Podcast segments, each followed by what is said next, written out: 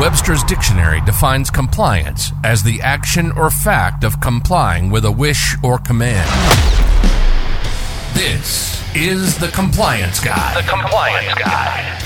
As a healthcare provider or healthcare professional, navigating the muddy waters of compliance can get tricky, And that's why we're here. helping you mitigate risk while increasing your profitability. This is the Compliance Guy. Now, here's your host, Sean Weiss.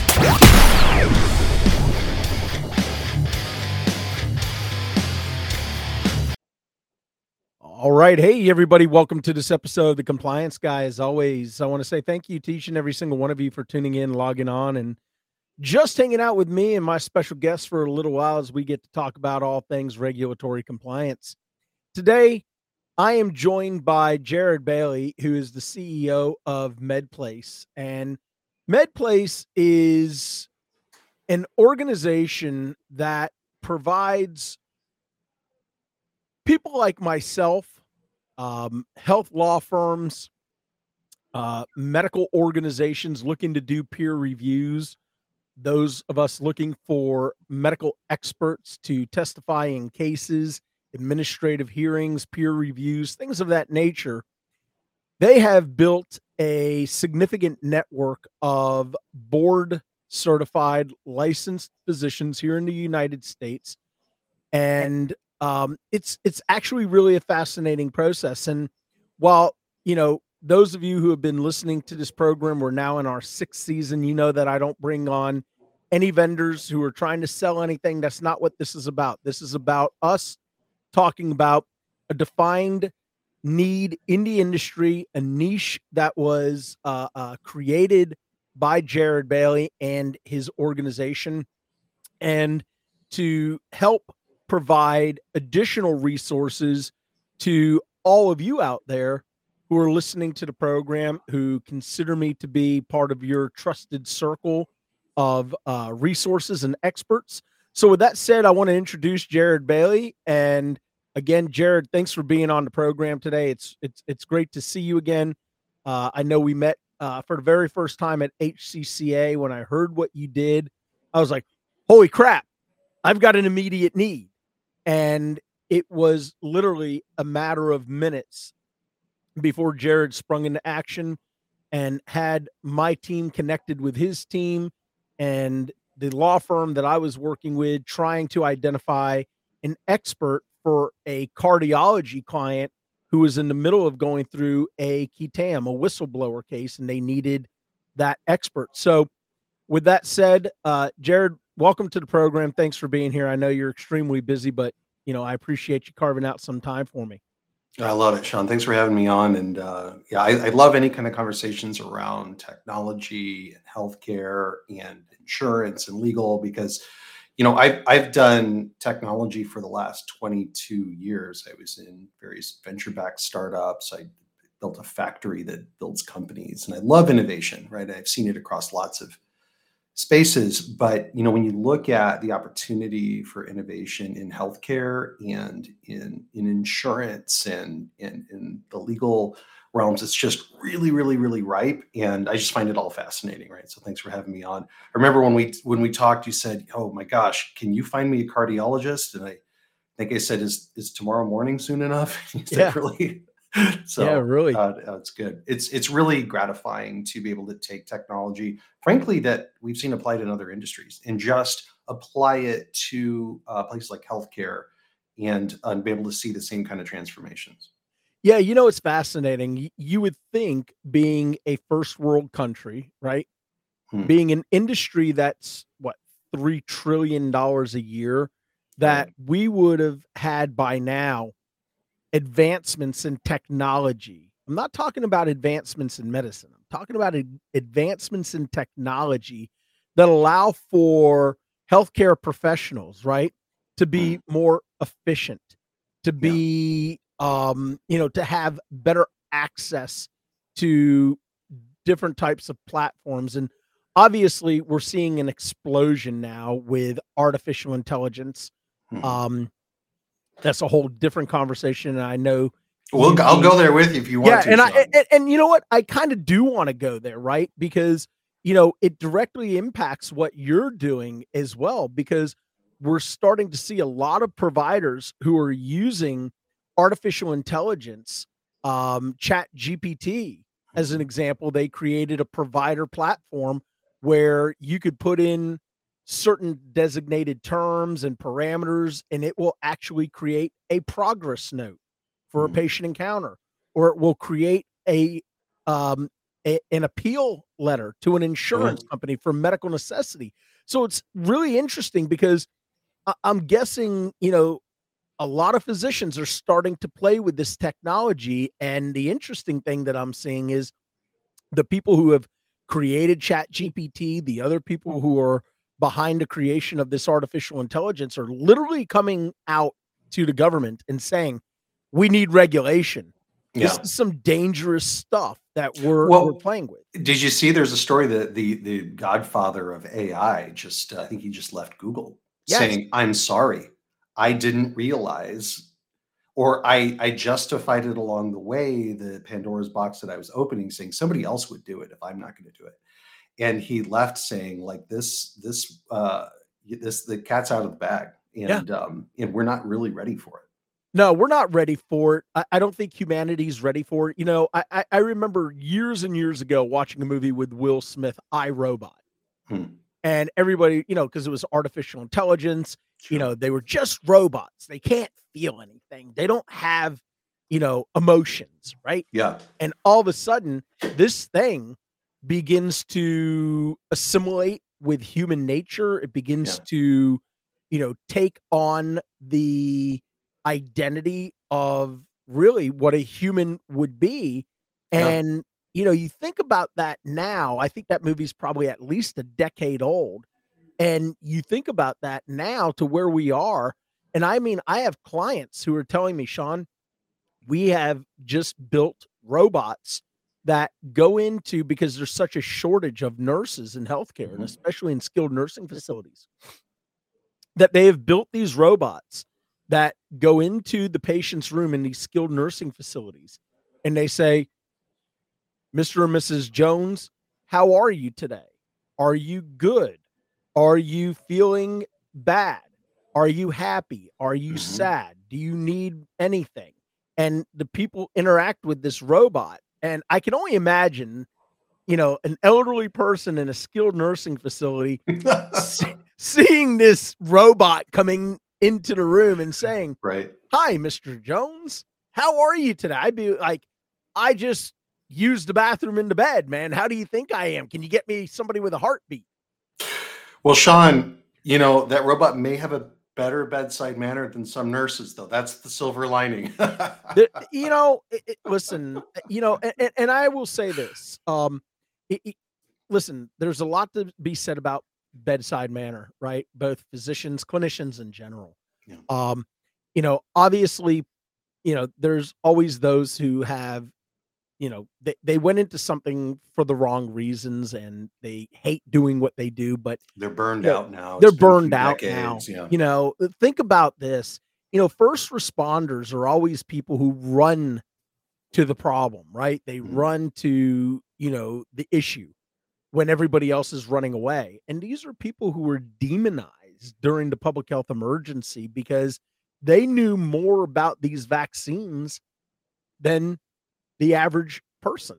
Yeah. and when they said ain't no way i'm putting that stuff in my body everybody else said well you're an anti-vaxxer. You're a horrible person mm-hmm. blah blah blah blah blah.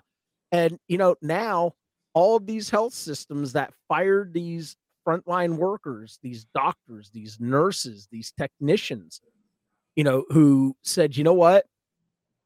I'm going to go find something else to do in my life. Now we're left with mm-hmm. even a bigger shortage of nurses and doctors and medical technicians than what we had prior to the pandemic and it's shameful because I've seen it. Yeah, everybody's I've understaffed. Yeah. I've got I got a couple of friends, uh, both ER doctors. They both left the left medicine. They're doing uh, Bitcoin and real estate full time now. yeah it's And they were great doctors. Yeah, I mean, listen, I have a very, very good friend. He um he was a urologist, a, a, a, a world-renowned urologist Mm. Uh, on the West Coast, and he's always had this um, fascination with wines and he's become a rare wine collector now. That's what he does. And the industry lost a brilliant, brilliant surgeon. It's Yeah. it's it's a shame. Listen, I'm not a politician. I don't play political, you know, sides. Uh, I stay away from that stuff. But I will say this to the first responders that you know, and, and I have a lot of nurses and doctors that listen to this program. I love you guys. I respect you. I thank you for the hard work that you do. I know how bad things have been, but you know where others may have uh, had negative things to say, there are still the lion share of us out there who respect you, appreciate you, and love you for what you do. So Yeah, Um, you know, it's funny. This, and I know we'll get there, but Yeah. the uh, physician burnout was a big part of the thesis around MedPlace when we first started. We started at the beginning of COVID, um, or just just after a couple months after COVID had really hit, and we were all in lockdown. And I was uh, was looking around, and you had two types of doctors. You had the ones that were doing hundred hour weeks, and the ones that weren't working at all and it was a big slap in the face to everybody like what you know what's happening and what's the future of medicine look like and what's my own future look like i'm in a crisis here do i want to do medicine continue Right. doing it especially in an environment like this or how do i do medicine right when um, you know when all of the uh, you know procedures and things like that were on hold so um, yeah that was a big part of it it's like how do you create for a physician who becomes so specialized that they really can't can't do something else, right? They're not going to go do something else professionally, right? They're highly trained neurologists, right? And how do you create opportunity for those kinds of doctors to uh, create balance in their lives? You know, how do they use all that experience uh, to, uh, you know, do work that maybe isn't always all clinical? Because you know, when you're doing 100% clinical work, it's really easy to get burned out, right? When you're doing that year after year, decade after decade and so part of the thesis was you know there's there's the to use a technical term there's marketplaces in lots of different industries right so uber is a marketplace it's a marketplace of drivers on one side and people like you and i looking for a ride on the other and you've got other um, these of these these marketplaces that have developed in these industries and they've changed industries they've they've like for example like upwork is a marketplace where you can go find everywhere from you know designers to developers to branding people seo people the whole nine yards and it used to be that we had to go to agencies, right? These big agencies that would help us do our digital marketing. We had to know somebody. And all of a sudden, Upwork pops up, and you can go find a kid in Vietnam that is the best SEO guy you'll find on the planet. And he's, Crazy. you know, available for $15 an hour Yeah. and it's solved, right? And that's what the power of marketplaces do is they flatten the world and they create, they, they dismantle all of these artificial barriers between brains and talent and the people who need to access it. And so, you know, you look at, at those kind of plays and you ask yourself, how can that impact healthcare? You know, we talk about inefficiencies. We talk about, you know, some of the best minds in healthcare are geographically locked, right? We have Mayo Clinic down here in Scottsdale. Some of the best minds in healthcare at Mayo Clinic. They are geographically locked to Scottsdale. So how do you like dismantle that, right? How do you create um, the plumbing and the access to take those brains and make them more accessible for lots of different kinds of things. Well, it turns out when you create marketplaces, you create opportunities for doctors to also do things that are not clinical, right? Give me something. You know, we have doctors that run around and, you know, we're a marketplace, MedPlace is a marketplace, and, you know, we're an app in the pocket of many physicians around the country. And they're sitting there practicing medicine today, and they're in an OR at, at uh, you know, name the hospital and their phone pings, and it's a med, it's a med, it's the MedPlace app saying, "Hey, you've been asked to peer review a colleague on the other side of the country, or you've been asked to look at this MedMal case and provide an opinion on it." Um, and the joy that that creates to somebody who is has been 20 30 years locked into their specialty um, the ability to be able to use your experience but not use it clinically to be able to do it on your own time to feel like you've got this like income stream it's really delightful to see but it's also very activating. And i see and we watch it every day the best specialists in the country feel like their influence is now extending across across medicine. It's really cool Yeah, and you know, it's breaking up for them the monotony, right? You Yeah. know, if you're a general surgeon and day after day all you're doing is removing gallbladders and appendix and you know, spleens every once in a blue moon or you're you know doing a, a you know a bowel resection or you're doing a you know something that is routine to you and now mm-hmm. all of a sudden you get an opportunity to peer review somebody Mhm. and to maybe Forensically anal- forensically analyze analyze- something. Yeah, that's right. Yeah, Absolutely. good. Or to sit in front of a jury and to, you know, I always think of that movie Malice, right? With uh Alec Baldwin, you know, when he played that uh trauma surgeon. Um, but you know, to be able to sit in front of a jury and to share your knowledge and to, Yeah. you know, take something so complex and break it down to its fundamental, you know, uh, uh basics, right? Yeah. Um, so let's let's talk a little bit about because I'm I'm always fascinated with technology, right? Yeah. I'd love to understand the technology behind this, sort of the brainchild of what made you wake up one day and say, "This is what's missing in healthcare." Well, it's interesting. I didn't wake up one day thinking about it. Um, I now I've thought a lot about what's missing in in lots of different industries. I've just been involved in tech for so long, but it was uh, COVID had just hit, and I was actually getting ready to buy a company, uh, an existing company out there, and then COVID hit, and all the M and A stuff just evaporated instantly with COVID, right? And all the financing, all the deals, everything went pear shaped because everyone was just trying to hold on for dear life, right? And uh, fortunately, that happened because I got a phone call at the time from a uh, a MedMal insurance carrier. So a carrier that's insuring doctors and physicians groups against malpractice.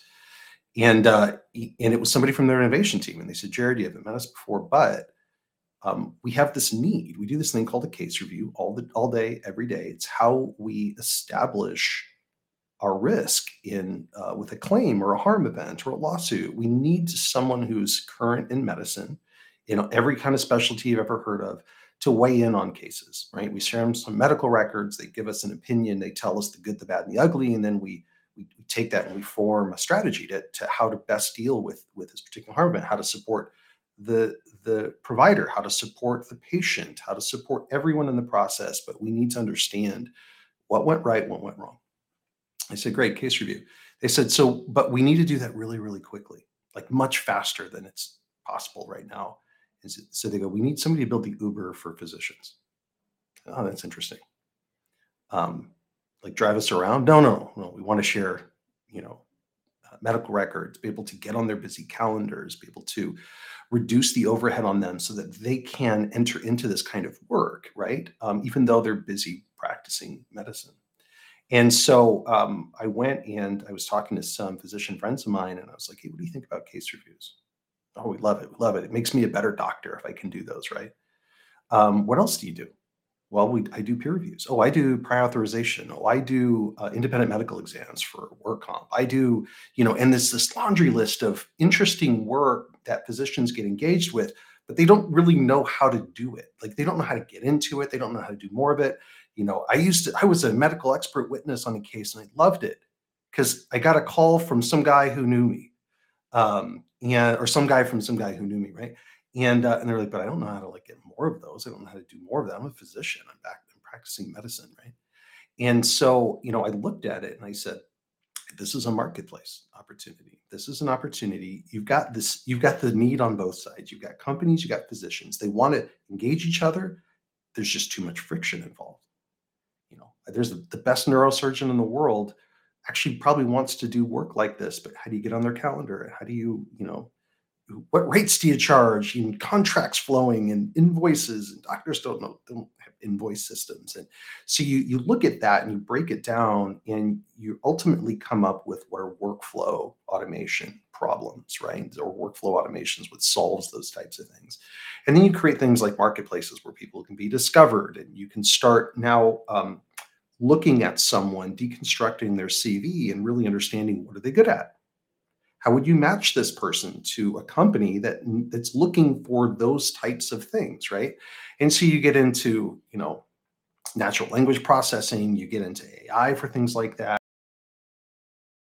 To um, like i said just workflow out have all these problems like I find a doctor and i want to be able to like give them medical records. Have you ever seen a medical record out of a ehr no you've probably seen way too many Yeah, unfortunately. to choke a horse right um, but how do you how do you streamline that? How do you make that easy for a doctor to consume, right? Um, so there's all these kind of workflow problems, but that was essentially the the crux. So I came back to that company. I said, look, I think this needs to be a marketplace. I think this is bigger than MedMal. I think this is bigger than anything. I think what physicians need is a place where they can go and claim all different kinds of revenue generating opportunities that are non-clinical. Um, and uh, and then we solve all these problems to be able to do that. And they said, great. If you want to build that, we'll be your first customer and your first investor. And it's that moment that started uh, what is now MedPlace.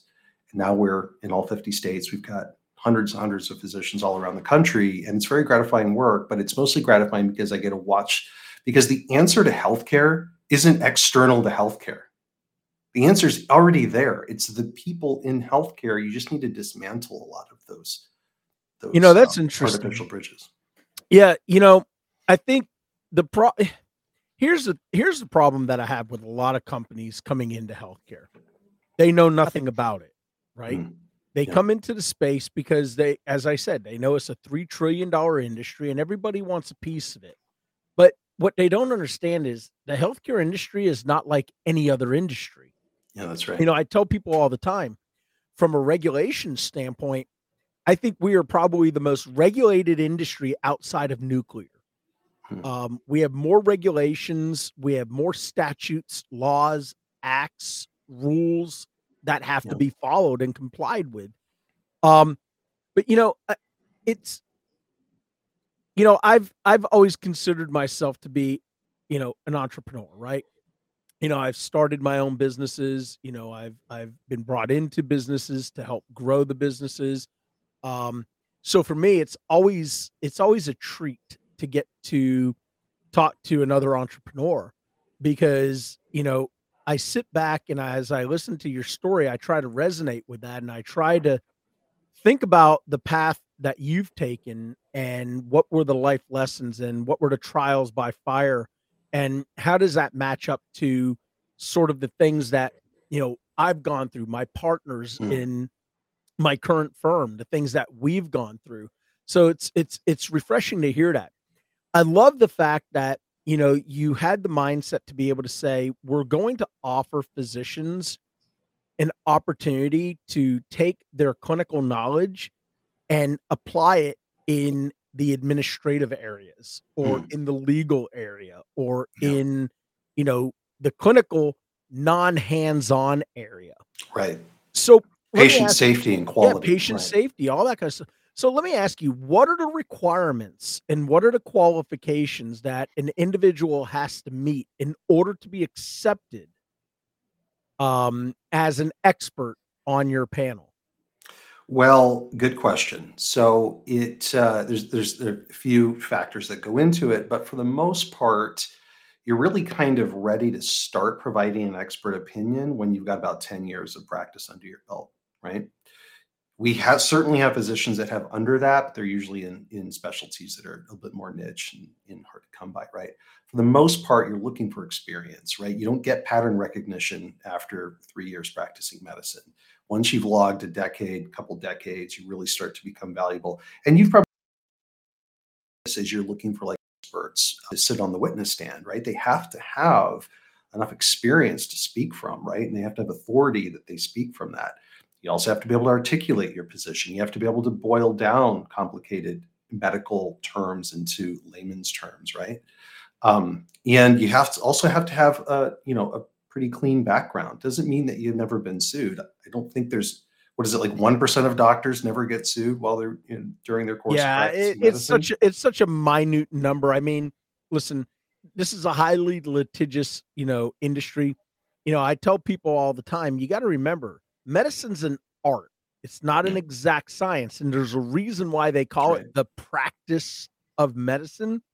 But you said something I want to I want to ask you a question about for compliance nerds like myself mm. and and legal nerds when you talk about backgrounds do you put your potential physicians that are going to be on the platform do they go through like an exclusion screen or a sanction screen um, whereby you're looking at like the Office of Inspector General to make sure that they're not excluded or that they're not sanctioned or that they have not been. There's no actions from any boards, right? Right. Yeah. Um, you're doing background checks. Yeah. You, you really, you know, you, you have to imagine it's like, look, if I'm going to be sitting on the stand someday and someone's going to be cross examining me and they're going to come with my whole background, you can't have something that comes up that's going to, um, you know, undermine the authority of that expert, right? So you do have to to pass a certain level muster.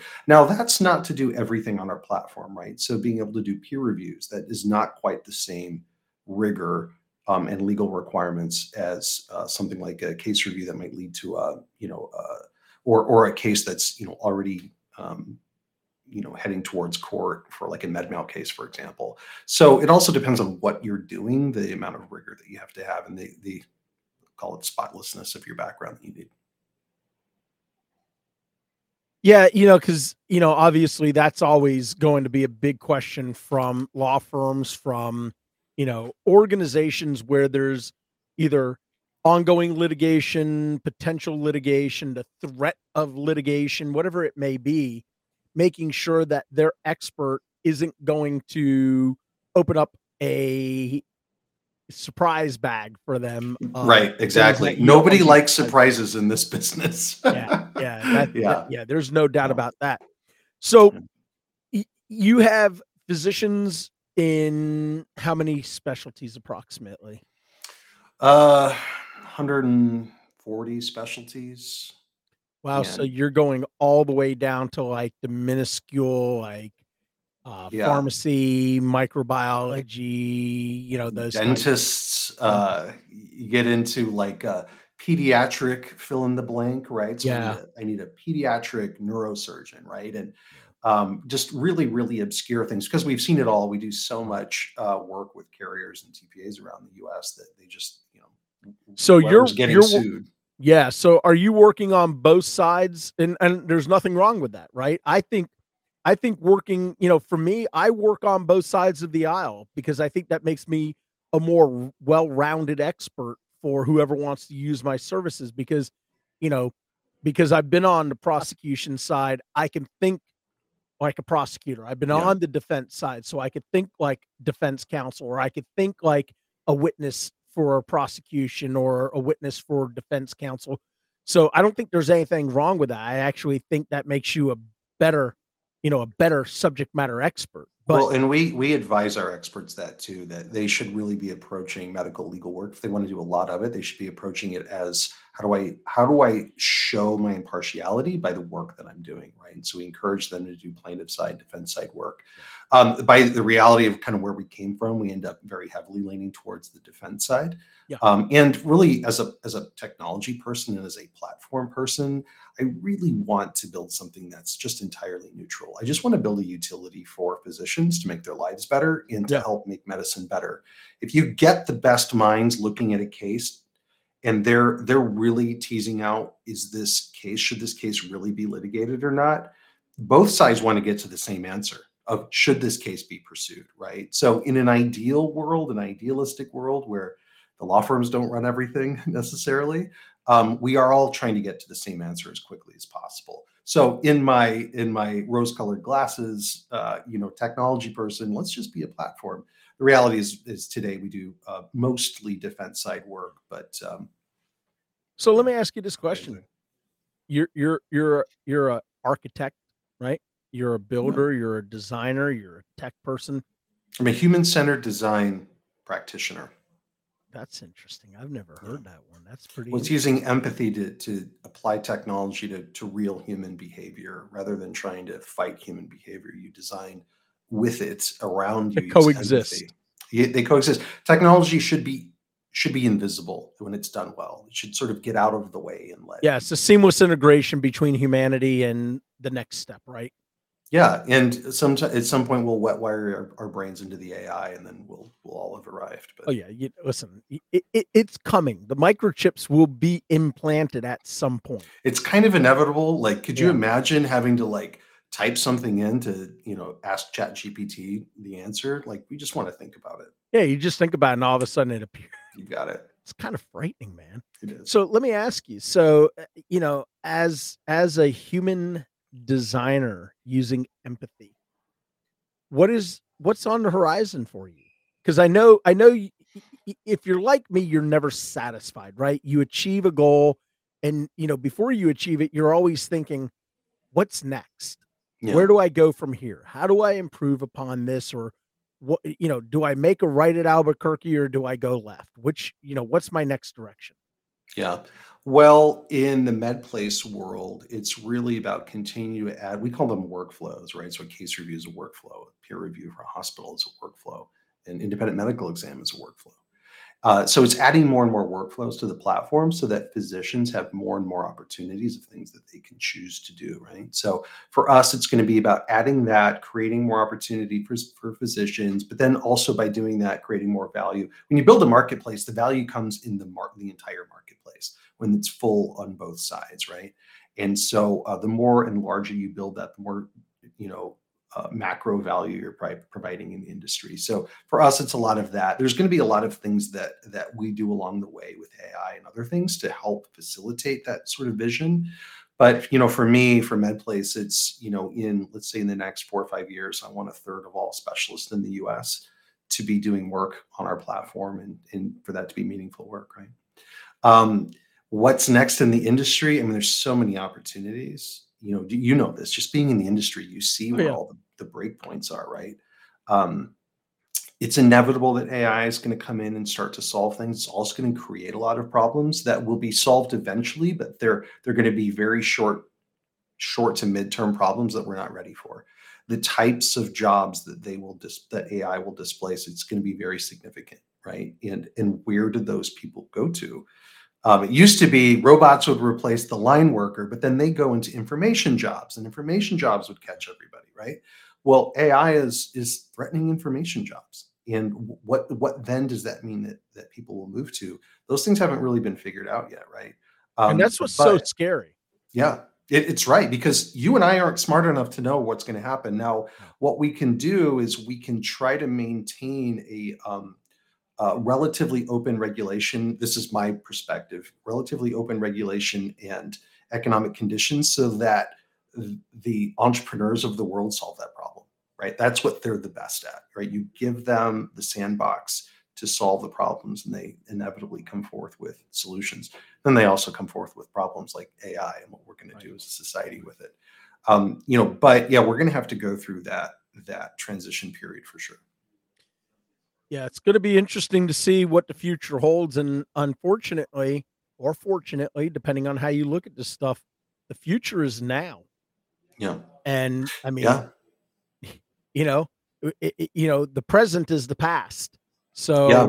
things are things are coming at a rapid pace. Go ahead. What were we going to Well, say? Sean, I've got I've got four kids. They're between 12 and 16, right? So pretty tight rotation there. All of my kids have crypto portfolios. All of them have helped start a subscription business, uh, meaning somebody's paying you something every month for something, right?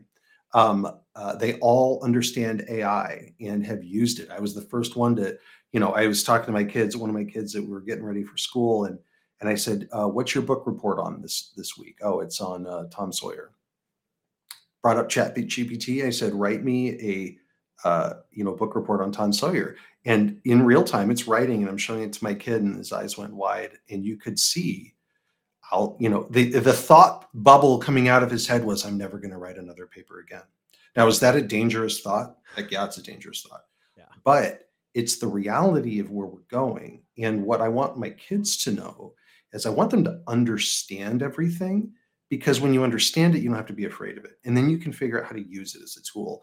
If, however, they go through life ignoring that AI is a thing and they're or they're afraid of it, they're taught to be afraid of it, they're going to be on the wrong side of, of whatever AI disrupts in the industry, right? Yeah. You know what scares me the most, and you know, I have three kids now. My kids are significantly older than yours because I'm probably significantly older than you. You're looking great, Sean. I appreciate it. Uh, I, I would I would tell people what my secret is, but I'd probably be banned from the internet forever. Um, you know, my kids are 31, 29, and 27. I didn't know they hmm. get that big. That's amazing. it's frightening. Yeah, I, I you know I just I, I'll tell you, I got six grandbabies, and my five year old grandbaby, her name's Emmy Rose. She so my phone rang two nights ago, and my son in law's name pops up, and I said, "Hey, what's up, B?" And it wasn't my son in law; was my granddaughter who's five years old, and she says, "Papa, where are you?" I said, "I'm driving home, sweetheart. What's the matter?" Papa, my tooth is really loose and it needs to come out. Can you pull it out? Now, mind you, I, you know, I, I, my life is kind of an interesting one with, you know, being in regulatory compliance, health law, doing the kind of stuff. I mean, you know, hearings and all the nonsense that I deal with every single day. And I, and, and that day just happened to be a crappy day. I, I just was not having a great day you know, everything was running late, everything was behind. But you know, that one split second where she said, Papa, can you pull out my tooth? It mm-hmm. changed the whole outcome of the rest of my day. Sure. But where I was going with that with the kids is that chat GPT scares me Mm. from the standpoint that our country, from a learning standpoint, we fall so far behind so many other countries. And now you put a tool into the hands of kids who are struggling with reading, mathematics, science, you know, social studies, whatever the, the, the topics are. And now you teach them to say, Chat GPT, build me a book report to use your example on Tom Sawyer. Now I get where you're going you're trying to help your children understand that this is not something to be afraid of. This is not the big bad wolf blowing down your house, right? This is something that if you understand it, you can control it and you can know how to use it to your benefit. But my concern is there's a lot of kids that are going to look at this and they're going to be like, I never have to write another freaking book report. I'm just going to type in, give me a. I mean, think about this Yeah. think about this the chat gpt took the bar exam and Oh yeah. scored a b plus do you know that the average grade on the bar exam is like a c That's Amazing. average grade in chat gpt out of nowhere gets a b plus i'm like holy crap maybe i could use chat gpt to finally sit for the bar Right. hey, let's both pass the bar. why not Ah, But- unbelievable. you know it's it, it listen it's a fascinating it's a fascinating topic um you know in our company you know we have a program called compliance risk analyzer and i think you and i may have talked about that a little bit at the hcca show and while we use the term ai we don't use it in the sense of artificial intelligence. We use it in the sense of augmented intelligence right? Yeah. because Right. it still requires the human component to be able to write the algorithms you know and then it, it, it we we allow the machines to learn right? We use machine learning to get smarter and to you know we we build predictive analytic models using mm-hmm. this software program. So you know we're already using it in our in in, in doctors management and you know it's it's fascinating to be able to see each quarter as we add more utilization you know information for our providers how the machines are learning the patterns and how they're starting to identify these high risk services medium risk mm-hmm. services low risk services all from a risk mitigation you know auditing and monitoring standpoint. So I, I i see the technology. I've been doing this i've been in this industry now 30 years at the end of this year Hmm. and you know It's a different world, isn't it? it is. You know when i first when i when i got my first real job out of school in 1995 or 96 i forget um you know i was talking to my boss at the time who was this young guy. He was the vp of a company and i said to him you know i just read this article by a computational statistician because i was so bored i had nothing else to do and i said the guy, like the- yeah, the guy is talking about predictive analytic modeling, advanced mathematics, and statistics, and the fact that data in the next five years will be will become king in mm-hmm. healthcare. and this will be the future, eh, eh, you know, of healthcare, and this is how we will evolve. And he said, Hmm. Brent Brent Garrison was his name, and he said to me, "So what do you want to do about it?" And I said, "I don't know." I said, "I'd like to go. It's a four or five day course," and he goes, "Good, go." Take the course, and when you come back on Monday, expect that you're going to give a full presentation of everything that you learned to all the consultants in the bullpen. Uh, in the bullpen. Yeah. I said, "Yeah, all right, cool, no problem." So I go, I fly down to Tampa to this guy named Frank Cohen, and little did I know he was the godfather of statistics. Hmm. And I sat in this course for four days. And at the end of the last day, it was a Friday, I was supposed to be flying home back to Atlanta. And I remember just sitting there after everybody else was gone and Frank's packing up. Back then, we didn't have, you know, LCD projectors. You know, you had an overhead lamp projector with these Right. uh, transparencies that, you know, were printed off at Staples or whatever the store Yep. was back then. And you used an erasable marker to make your, your notes on it. And I just remember sitting there thinking to myself, I am so screwed. I have to go back and I have to tell 20 something other consultants all about predictive analytic modeling, advanced mathematics, and statistics. And I don't know the first thing that I learned over four days. And do you know that guy sat down with me and I wound up spending the weekend in Tampa at his and his wife's compound No kidding. fascinating. Yeah. And he spent an entire weekend teaching me statistics, quantitative methods of business, predictive analytic modeling, and you know, just other Wow. mathematical things that it just blew my mind and I was able to go back. But my point to that is in 1995, I read an article that said data is going to be the future of healthcare. And I looked at that and I thought to myself, hmm, sounds reasonable to me. Now here we are, 30 years into my career, and we have machines that are getting ready to take over everything that we Yeah. Yeah. And they're going to find the data better than we do. Yeah. Right? They surface it already. That's why we talk about when you talked about like assisted decision making, that's really where AI is coming through right now. Nobody's ready to trust it to diagnose and, you know, decide treatment and all that. But if you're not using AI to surface the things that you would normally miss, I mean, you look at like a medical record with a case, you might have a, you might have a case with 10,000 records. How, how is a doctor going to find that needle in that haystack um, that's going to be critical to that case? Uh, you, you know, and it is, he might, but, but he might not, right? And so Mhm. AI's real promise right now is surfacing the things that we probably should look at and then Right. decide from there. So, Well, I'll tell you what, this has been an absolutely fascinating conversation. I can't wait great. to hear. Yeah, Jerrod, I can't wait to hear what you all at MedPlace are doing in the future.